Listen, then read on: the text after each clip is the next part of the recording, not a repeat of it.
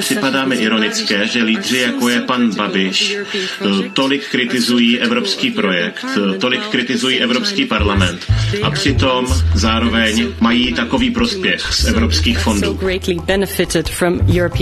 But while we have the strong suspicion, I don't think that Mr. Babiš should continue a nemyslím si, že pan Babiš by měl i nadále vyjednávat o evropských fondech, ze kterých by mohl být osobní prospěch. Funds that could. Poslanci Evropského parlamentu kritizují českého premiéra Andreje Babiše za možný střed zájmů. Jasná většina zboru schválila rezoluci, podle které předseda české vlády a šéf hnutí ANO spochybňuje nezávislý výkon své funkce, protože se podílí na rozhodování o penězích z rozpočtu Evropské unie a zároveň kontroluje holding Agrofert. Premiér kritiku odmítá. Jeho spolustraníci tvrdí, že rezoluce je jen právně nezávazným politickým gestem. Mají pravdu? Nebo jednoznačně odsouhlasené prohlášení přeci jen může mít význam? Jak ovlivní postavení českého premiéra v Evropské unii při vyjednávání o budoucích dotacích?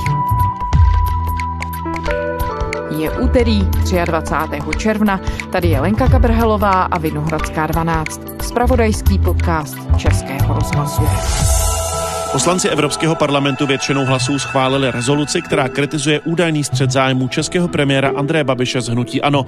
Pro bylo 510 ze 664 europoslanců. Evropský parlament vyzval české úřady, aby napravili podle něj nedostatečný způsob prevence vzniku střetu zájmů. Europoslanci současně uvítali znovu otevření případu Čapí hnízdo. Premiér Babiš by se podle nich také neměl podílet na vyjednávání příštího unijního rozpočtu. Místo předseda zahraničního výboru poslanecké sněmovny Jaroslav Bžoch z hnutí Ano. Dobrý den. Dobrý den. Eh, do jakého světla tedy, eh, pane místo předsedu, staví rezoluce Českou republiku? Tak samozřejmě není, eh, není úplně příjemné, že se o České republice mluví na půdě Evropského parlamentu v tomto. Nicméně já až takovou váhu té rezoluci nepřikládám. Kateřino, evropští poslanci tedy vyzvali premiéra Babiše, aby rychle vyřešil svůj konflikt zájmů, ve kterém se podle nich nachází. A pokud to nejde, aby odstoupil ze svých politických funkcí. Když se podíváme na tu samotnou rezoluci, o jak významný krok z hlediska evropské politiky Bruselu jde?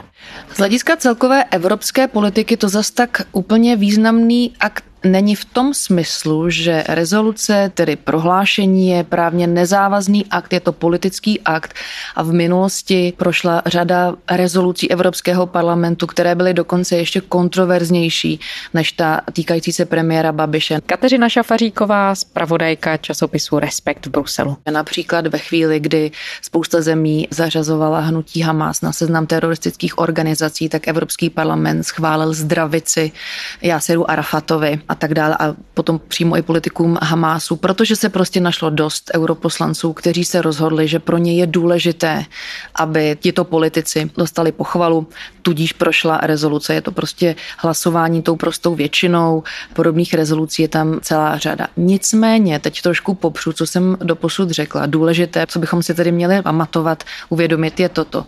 Velmi málo se stane, že projde rezoluce celého toho sboru, která vyzývá k rezignaci rezignaci premiéra členského státu.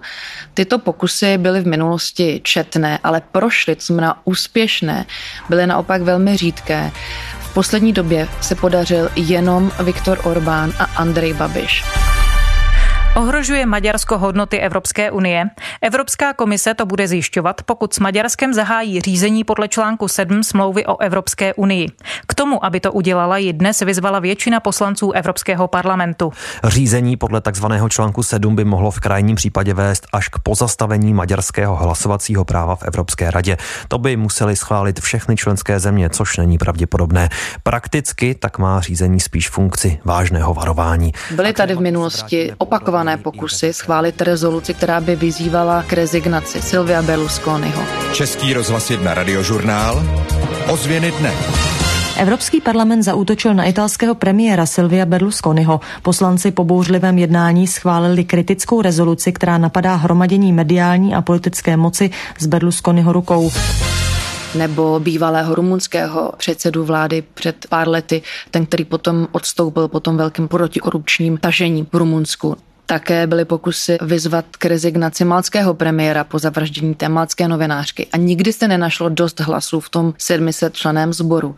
Našlo se to v poslední době jen v případě Viktora Orbána a Andreje Babiše a to je důležité. O jak zásadní krok jde z hlediska tedy nějakého gesta. Ke komu je to gesto směřované? Je to gesto, které je směřované dovnitř České republiky, vlastně orgánům České republiky, ať už jednotlivým ministerstvům nebo České sněmovně, která by měla nějakým způsobem sladit náš zákon o střetu zájmu s tou evropskou normou, konkrétně tedy s tím finančním nařízením z roku 2018, protože tohle je věc, kterou vlastně česká strana rozporuje a Evropský parlament tvrdí, tvrdí, že to, jakým způsobem my, to znamená české orgány, úřady, implementují to finanční nařízení, tak to je špatně. Tudíž je to výzva k českým orgánům a také samozřejmě k politické scéně nebo k voličům, která říká, nám to není jedno, my sledujeme, jakým způsobem se utrácejí peníze daňových poplatníků, dominantně tedy německé peníze, víme o problémech a není nám to jedno. A to je vlastně další druhý vzkaz, důležitý, který bychom si měli pamatovat, kromě tedy toho, že, jak jsem říkala, nebývá obvyklé, aby se podařilo úspěšně vyzvat k odstoupení premiéra členského státu. A dá se mluvit i o nějakém vzkazování uvnitř Evropské unie, třeba ve směru k Evropské komisi, která, jak víme, organizuje ten audit, který zkoumá, jestli premiér je nebo není ve střetu zájmu, co se týče teď už tedy těch zemědělských dotací. Tam to nějakou roli taky může hrát? Hrát? Určitě, protože součástí té poměrně dlouhé rezoluce je i konkrétní výzva k zastrpování zemědělských dotací, tedy aby jeden konečný uživatel nezískával za jedno rozpočtové období stovky milionů eur. Podobně je tam výzva, aby Evropská komise zrychlila svoji práci na těch auditech a aby se tedy důsledněji kontrolovalo to, jakým způsobem české orgány skutečně dodržují evropskou legislativu v této věcech. Ale možná ještě více důležité než vzkaz směrem k Evropské komisi je v zásadě ten vzkaz mezi řádky ostatním evropským politikům. Totiž, kdybych teda měla udělat trošku úkrok stranou, při podobných rezolucích, hlasováních je vždycky důležité, co si myslí partnerský premiér a ten, či premiérka instruuje svoje europoslance, jak mají hlasovat. Jinými slovy, kdyby měl premiér Babiš mezi současnými premiéry, premiérkami a prezidenty dostatek spojenců, tak si dokáže zajistit, aby ti instruovali svoje evropské poslance a ti tím pádem nehlasovali proti němu. To se nestalo. V případě frakce Renew dominantní část její jsou francouzští evropští poslanci. A to, že celá ta francouzská buňka v rámci této frakce hlasovala proti Andrejovi Babišovi, znamená minimálně to, že Andrej Babiš nemá v případě Emmanuela Macrona, francouzského prezidenta, svého spojence. A v zásadě tímto způsobem lze říct, že kromě polského premiéra a maďarského premiéra nemá žádné spojence, protože strany těchto dvou premiérů ho podpořili.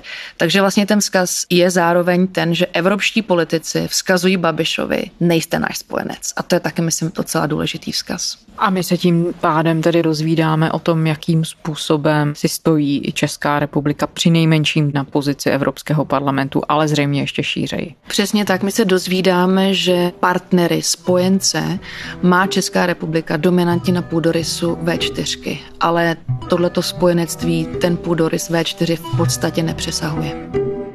Co to znamená pro Českou republiku?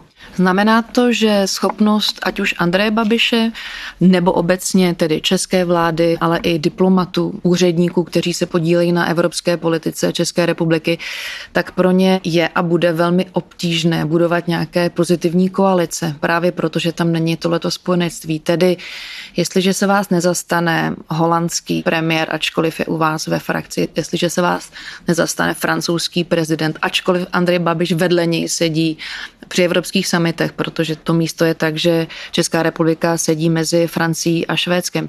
Tak tedy, když se vás nezastane tento člověk, který je klíčovou osobností vaší vlastní frakce a vy vedle něj sedíte, dokonce mluvíte stejným jazykem, protože Andrej Babiš umí velmi dobře francouzsky, tak to přece znamená to, že tento člověk s vámi nepočítá jakožto s partnerem, respektive vy se na něj nemůžete spolehnout, že to bude právě ten, který vám pomůže něco v Evropě prosadit a na koho se můžete obrátit a požádat ho o podporu. Kateřino, když se podíváte na to, v jaké pozici Andrej Babiš v Evropské unii začínal a v jaké je teď, jakým to prošlo vývojem? Poměrně zajímavým, protože on začínal jako takový neokoukaný businessman, který měl úplně jiné sebevědomí než drtivá většina hráčů ze střední a východní Evropy. Je velmi dobře jazykově vybaven, to také nebylo, nebo do dneška není obvyklé, že současný aktivní premiér či premiérka by se bez problémů domluvil třemi a více evropskými jazyky. Tak v tomto smyslu byl v dobrém neokoukaný zjev a takhle se němu přistupovalo. Ale bohužel tedy v tomto případě pro Andreje Babiše většina postupem zjistila, že kromě té biznisové tváře, že vlastně za ním není žádná příliš velká hodnotová báze a teď aniž bych to tedy chtěla myslet nějak pateticky, Pakliže nemáte nějakou hodnotovou bázi, pakliže vás není možné nijak zvlášť zařadit, tak se s vámi špatně tvoří už mnou zmíněné koalice. Protože jste nespolehlivý. Partner. Přesně tak, že jste nespolehlivý a hlavně také člověk neví vlastně, co od vás má čekat. Zase, kdybych měla udělat trošku úkrok stranou, tak Viktor Orbán má jednu výhodu, nebo možná víc, ale minimálně v tomto případě důležitá je ta jedna, a sice, že on za sebou nějakou tu hodnotovou bázi má.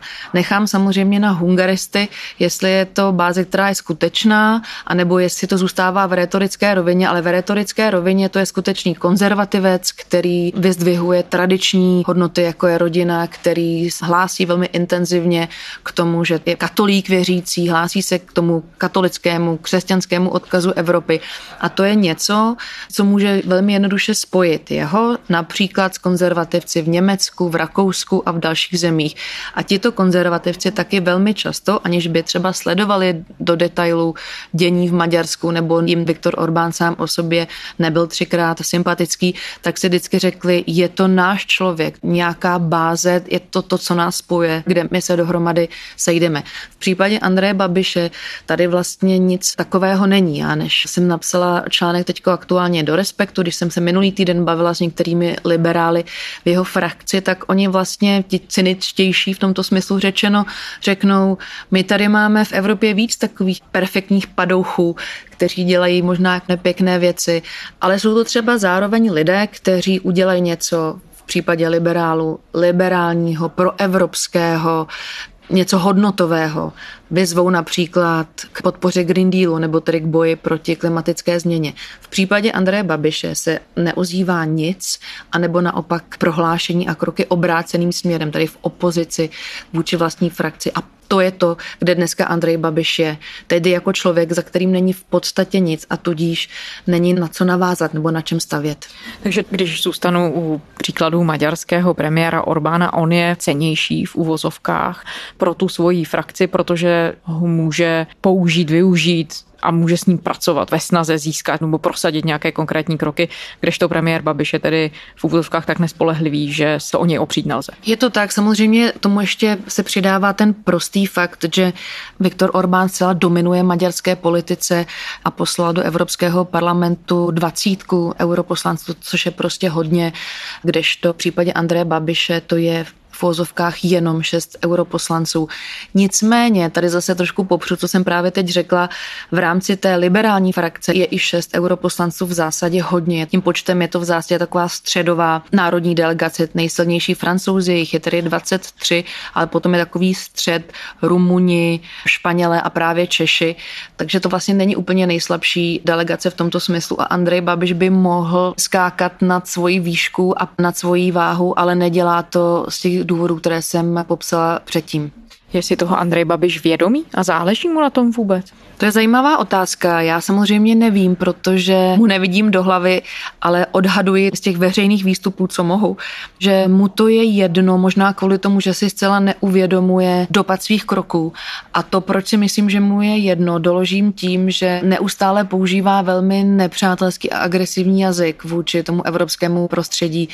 Nejde jenom o to, jakým způsobem obecně komentuje evropskou politiku nebo evropské politiky, ale zrovna v případě Evropského parlamentu jsme měli dva veřejné výstupy premiéra, které byly v poslední době docela důležité Jedno tedy, když byla mise výboru pro rozpočtovou kontrolu v České republice na konci února, to, co v podstatě bylo rozbuškou té rezoluce, byť ne úplně prvotním motivem, ale vlastně tak jako akcelerovalo, tak zkrátka dobře při té misi Andrej Babiš dnes už slavně nazval české účastníky té mise vlastizrádce a šéfku toho výboru označil za pomatenou. No určitě pan Zdechovský a pan Peksa jsou vlastizrádci.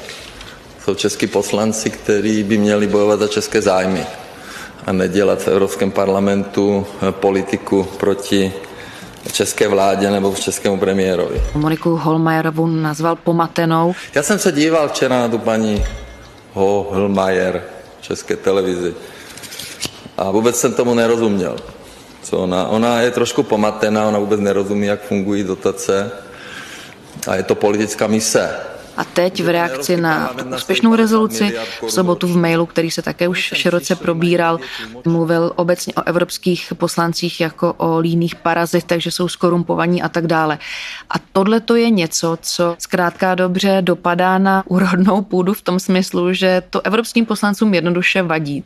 Je to politický sbor, který je hrdý, chce mít nějaký základní respekt, vadí mu, že má pocit, tedy že někdy se mu jim nedostává ten stejný respekt jako národním politikům a tím pádem evropští poslanci velmi citlivě reagují na to, když se k ním někdo chová tímhle tím způsobem a ten agresivní jazyk velmi Andrej Babišovi škodí. Jeden evropský liberál mi říkal, On se prostě nechová jako sympaticky. Kdyby se choval sympaticky a byl, jak já jsem řekla, ten perfektní padouch, tak by možná to hlasování minimálně na půdě frakce by dopadlo jinak, ale on se prostě chová úplně kontraproduktivně. A dá se vypozorovat, ať už z veřejných prohlášení premiéra nebo od hlasů lidí z jeho okolí nebo třeba opíráním se o diplomatické hlasy, co tím premiér sleduje, jestli mu to je jedno, anebo jestli třeba nějakým způsobem politici vždycky mluví ke svému publiku, jestli on třeba jenom reflektuje to, že mluví k jinému publiku ve své vlastní zemi, které třeba toto od něj chce slyšet. Dokážeme tam něco takového vypozorovat? Je to evidentně způsob komunikace, který je směřován dovnitř České republiky, to znamená jeho elektorátu a já nevím, zase můžu jenom odhadovat na základě nějakých dlouhodobých trendů a veřejných výzkumů voličských nálad to, že zkrátka dobře ta voličská báze Andreje Babiše je docela euroskeptická, je to starší vůči okolnímu světu, jménom Evropské unie jako instituce a obecně vůči tomu okolnímu světu skeptičtější elektorát. A Andrej Babiš si možná řekl, že když bude tento svět urážet, kritizovat a bude se k němu chovat tím tím způsobem nepřátelsky, ukazovat jeho slabiny, že mu to pravděpodobně projde. Ale je to do jisté míry psychologizování, co se tady dopouštím, protože faktem je, že lidé, kteří Andreje Babiše dlouho znají, pohybovali se třeba dlouho v jeho okolí, tak tvrdí, že tento způsob jako agresivní komunikace je mu vlastní dlouhodobě a je celkem lhostejno, jestli jde o evropského politika nebo třeba potenciálního biznesového partnera. Když se podíváme na ty důsledky, Máme nějaký příklad, kde by se objevilo podobné chování lídra některého z členských států Evropské unie, na základě kterého bychom mohli potom odhadovat, jaké následky třeba může tohle znamenat pro Českou republiku? Asi bych si pravděpodobně sáhla buď k případu tedy Viktora Orbána nebo už mnou zmíněného Silvia Berlusconiho, kteří oba dva se proslavili svými docela dramatickými výrazy. Nicméně budu se tady trošku opakovat. V obou případech nějakým způsobem ten jazyk hrál důležitou roli, ale to, co bylo nakonec rozhodující, bylo skutečně to, jak si ten dotyčný politik stál v té své vlastní politické skupině. A vzhledem k tomu, že Silvio Berlusconi byl vlastně docela dlouho hájený, jakožto velmi silný konzervativní premiér, tak dokonce ani to, když jeho vláda začala snímat otisky prstů romským dětem z táborů v Itálii, aby je takzvaně jako registrovali a zjistili, kolik jich tam je, ve skutečnosti to byl velmi rasismem, motivovaný krok, který měl Berlusconimu volebně pomoci, tak ani toto nepřimělo evropské poslance schválit rezoluci vyzývající Berlusconiho k rezignaci právě protože se pořád našla dostatečná skupina poslanců, kteří se buď zdrželi nebo aktivně hlasovali ve prospěch Sovia Berlusconiho. Podobný boj byl sveden v případě Viktora Orbána, to znamená, že přes všechny jeho komentáře o tom, že Evropskou unii v podstatě ovládá George Soros, filantrop a snaží se nějakým způsobem opanovat Maďarsko, tak měl pořád dostatečné zastání v poslední době kvůli skutečně jako faktickým změnám uvnitř Maďarska, tedy ústavním, tak ty rezoluce prošly. Čili nejsem si jistá, jestli v případě Andreje Babiše to bude mít nějaký fatální dopad, že by to bylo nějaké normotvorné, protože zatím naštěstí nejsme tak daleko, jako se ocitl Silvio Berlusconi nebo tedy Viktor Orbán, že by premiér nějak aktivně měnil fatálně český ústavní řád. Thank you. Když to stručně schrneme, tak výbor pro rozpočtovou kontrolu Evropského parlamentu tvrdí, že český premiér Babiš Holding Agrofert kontroluje a je kvůli tomu ve střetu zájmů. Podle Agrofertu je to nepodložené tvrzení a Holding napsal předsedovi parlamentu nesouhlasný otevřený dopis. Našimi dnešními hosty jsou dva europoslanci. Ondřej Knotek zahnutí Ano, dobrý den. Já si myslím, že eh, to není úplně zásadní téma v tom Evropském parlamentu, je to už po třetí, vždycky to vybublá, pak to zase, zase zapadne. Eh, nemyslím si, že to poškozuje Českou republiku.